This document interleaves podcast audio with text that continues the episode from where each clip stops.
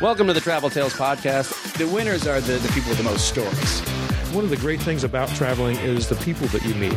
I've slept in bus stations, like I've slept on people's floors. and it's already on fire, and then there's just a gigantic, huge explosion, like out of a Hollywood movie. It's not right or wrong, it's just different. We hired like 10 Chinese prostitutes to come be our audience. We were kidnapped by nuns in Puerto Rico. Not a good idea to be high when you're packing. You forget a lot of stuff. I got swine flu.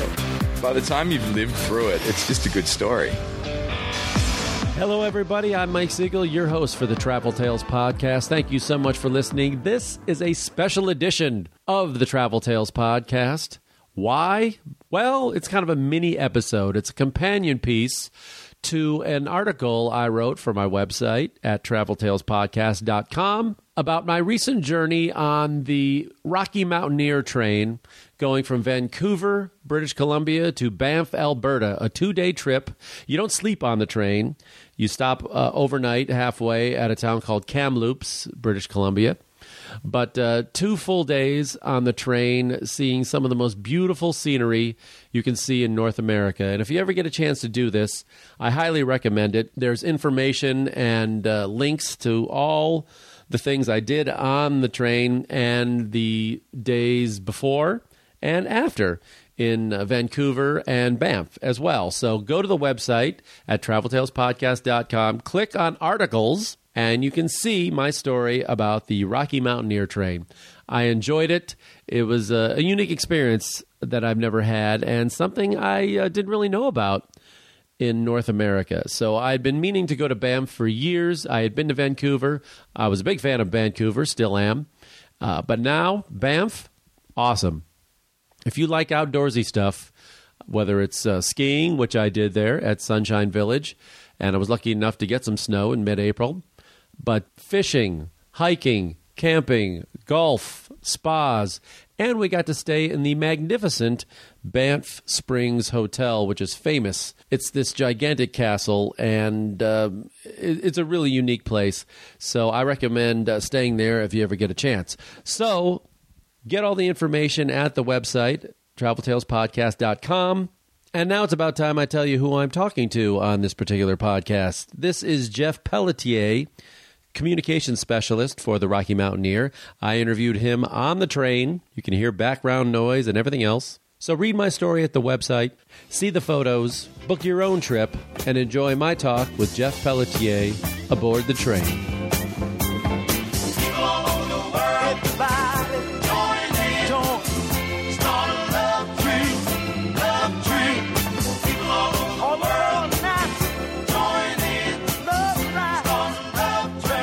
Thank you for having me on this uh, train. This place is awesome. How long? Uh, I know it's 25 years. So tell us uh, a little bit about the history of the Rocky Mountaineer. And you'd think a train like this would be around for so long, but it's really pretty young. It is. Um, it's amazing because uh, we kind of think of ourselves as sort of the oldest startup company. So we're growing by leaps and bounds, which is exciting. Uh, the company originally started in 1990 when the federal government decided to sell the first passage to the West Route, which is the route we're on right now, uh, to a group of investors, which included Peter Armstrong, our founder and chairman, and started relatively small. We uh, secured the pieces of equipment that were originally on the route and decided to turn it into an all daylight scenic route rather than just a transportation route, which was what it was before. Uh, much of what was not seen was the best parts of the journey. This scenery is just stunning. So, uh, within five years, we started introducing our gold level. Uh, gold gold leaf class of service, uh, bi-level, custom-made, uh, glass-domed coaches, and as they say, from there it was history. I mean, it just and So my parents uh, a few years ago took a the train ride. They said across Canada. So that is not this one. Then is that? Do I get that right, or would they have gotten on this at some point? Because they took it, I think, believe from Toronto all the way across. That's correct. There's uh, Via Rail, which is the government-run uh, rail service, which goes as far. You can take Via Rail all the way across uh, Canada. Uh, it wouldn't go on this route. Via doesn't operate on the first passage to the west route. They do go through Jasper, uh, which is our journey through the clouds route. They do operate on that route as well. So it's a potential that they did take it all the way from Toronto to Jasper, and then got on the Rocky Mountaineer from Jasper to Vancouver. Now, what is the typical amount of uh, passengers you would take during this? It only runs during the summer, right? We're in the first week or so, That's April. Correct. We run from April through October. Um, it's scalable. Usually, what we call our shoulder season, which is the first part of April and the latter part of September into October, typically see trains around three to four hundred people. But in the summer, we get up to uh, 1,000, 1,100, 1,200 people on the train. What would be the typical Rocky Mountaineer uh, passenger? Uh, it's usually uh, a, a traveler who's a, b- a bit more affluent, has more time on their hands, so skews a little bit older, between uh, north of 50, I would say, is the average guest. uh, and then our four main regions where we get travelers from are usually the U.S., and this is in order of uh, popularity. So, U.S., Australia, uh, the U.K., Canada, and now Germany is actually starting to really get popular as well. So, what would people usually say is their favorite part of the trip? Ah, it's so hard. We we base our trips on four core elements. They're called the four S's. So it's a combination of, of course, the scenery. It's unparalleled in Canada. Uh, our great service that our onboard hosts provide, uh, and part of that is their storytelling. That they're they're regaling people with the stories of the history and the uh, ecology and wildlife throughout the route. Uh, we have our sweet and savory offering, which is of our, of course, our culinary, and then the fourth is sort of uh, an element that changes from journey to journey, and that's the socialization element. And it's just uh, getting to know people on your route and forming lifelong friendships, even though it's some for some people just a two-day route. And it's helpful that there's no Wi Fi. That helps in socialization. And has that been controversial? Uh, not really, because it, there, while there may not be Wi-Fi, there certainly is uh, unlimited alcoholic beverages, so that certainly helps with the socialization element. Um, I think the younger generation, those who are more technologically savvy, initially find it frustrating that they can't make uh, updates to Facebook and Twitter and uh, whatever social media outlets they're on. But once they start just unplug, relax, and enjoying what's uh, unfolding in front of them, they certainly don't mind being disconnected for a bit.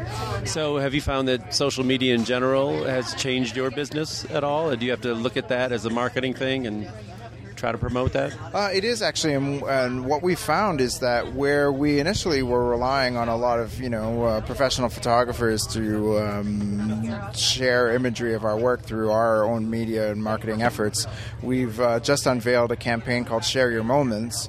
And people are invited to share whatever photography that they've taken on the trip on this. Uh, it's an aggregator of all these pictures, and some of the imagery that's come out is just absolutely stunning.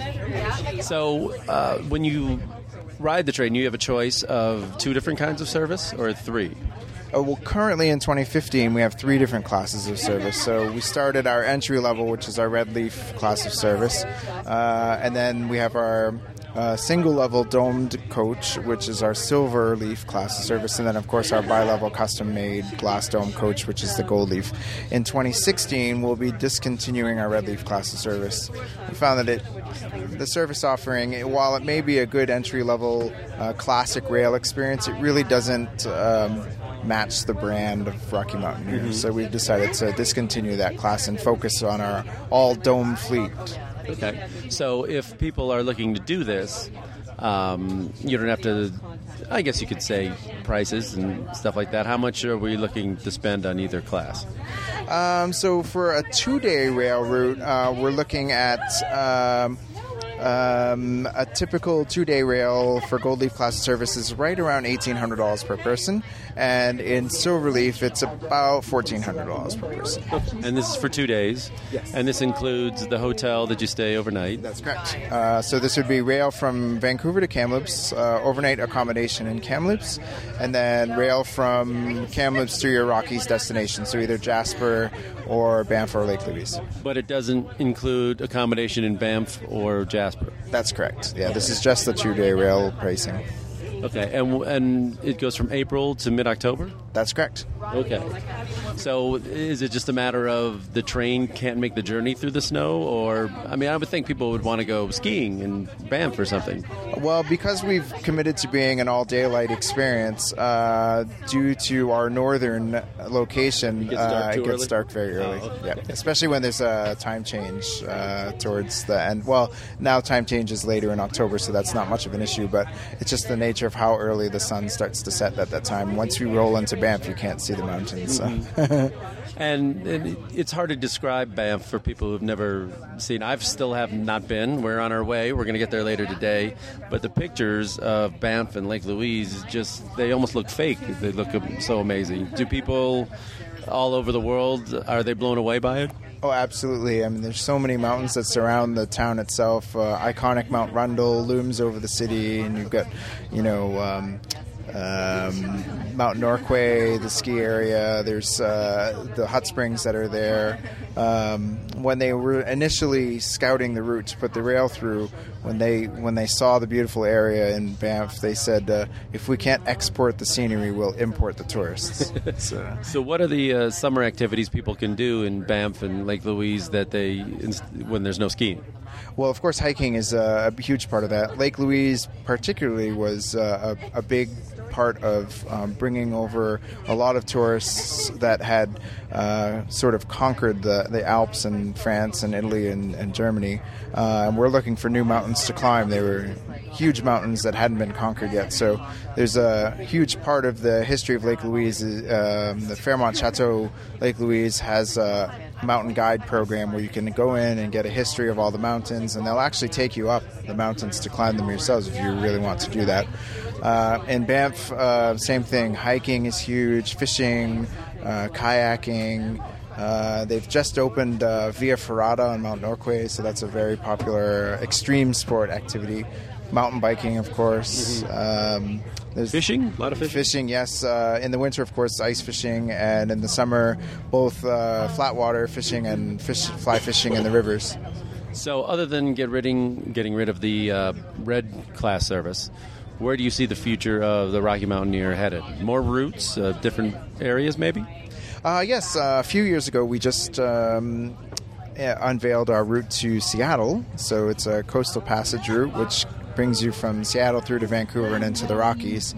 Uh, in the future, we're hopefully looking to s- follow the cruise ship south. So a big part of our business is uh, getting passengers who either do a pre or post Rocky Mountaineer cruise to Alaska. Unfortunately, the cruise ships run pretty much the same schedule as we do. So, uh, towards the end of October, they start migrating south and doing cruises from California, say down to Mexico uh, or to, over to Hawaii. So, we'd like to try and follow the cruise ship south and gain usage of our uh, assets, which normally would sit idle for well not idle we, we maintain them through the course of the summer but uh, the winter if we um, had the opportunity to be able to follow the uh, cruise ship south we could keep assets moving all year round Yeah, that's great. What is the website address where people can go and sign up, and how is uh, availability looking? Uh, sure. So our website is www.rockymountaineer.com, uh, and our availability is looking good in our shoulder season. So April, May, uh, and September, October look fantastic. We do fill up quite uh, heavily in the summer season. So July, August definitely gets very busy. So if you want to book those, book often. We're already selling our 2016 season. So if people are interested in booking July, August, do that now. Wow, you're already into 2016. That's correct. What is the typical um, amount of passengers you take if, if there was going to be an average? Um, it's scalable, um, but I would say on average, it's usually the train's usually between six and eight hundred people per train. Uh, again, earlier in the season, April and September is usually about three hundred fifty to four hundred people. How do they cook all this great food on, in a tiny kitchen on a train? How does that work? It's definitely a dance. Uh, they're they're quite small spaces, but they perform magic back there. So there's three culinary uh, staff per Gold Leaf Dome, and uh, they work in uh, in an extreme environment and are able to create masterpieces with very limited resources.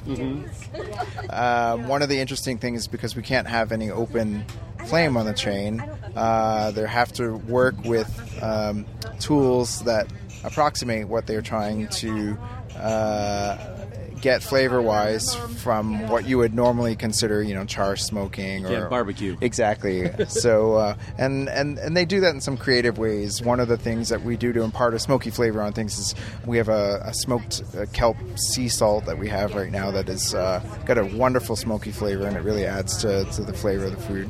Have you, have you ever had a, a train car drink so much you ran out of alcohol?